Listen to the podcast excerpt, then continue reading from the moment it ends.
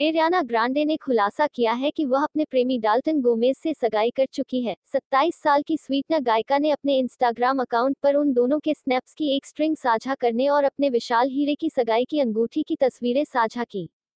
Forever and तो कुछ, Ariana ने रविवार रात पोस्ट को कैप्शन दिया। यह सोचा जाता है कि एरियाना ग्रांडे ने पिछले साल डेटिंग शुरू कर दी थी और उन्होंने कोरोना वायरस लॉकडाउन का अधिकांश हिस्सा एक साथ बिताया।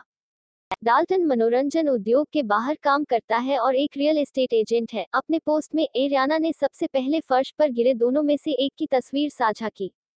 फिर उसने अपनी सगाई की अंगूठी दिखाते हुए उसके चेहरे पर अपना हाथ रखते हुए एक और तस्वीर पोस्ट की। इसके बाद उनकी एक तस्वीर उड़ी और फिर चट्टान का एक क्लोज अप शॉट था। अरियाना ने फ्लोर पर कडलिंग के अंतिम शॉट के साथ पोस्ट को समाप्त किया।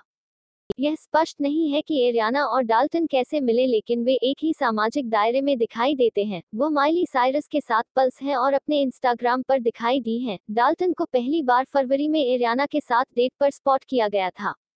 टीएमजेड ने बताया कि वह और डाल्टन एक दूसरे को कई महीनों से देख रहे हैं। एक सूत्र ने बताया, ई, समाचार, वे एक ही मंडली में चलते हैं। वह एक नर्तक हुआ करते थे और उनके कई मित्र हैं तो यह बहुत संभव है कि वे दोस्तों के माध्यम से मिले।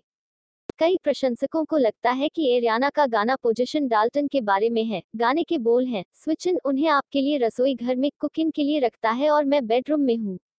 मैं ओलंपिक में, जिस तरह से मैं हुप्स के माध्यम से कूद रहा हूँ, मेरे प्यार को अनंत जानो, न कि, मैं नहीं करूँगा, यह एरियाना की दूसरी सगाई है क्योंकि वह शनिवार की रात लाइव स्टार पीट डेविडसन से जुड़ी थी।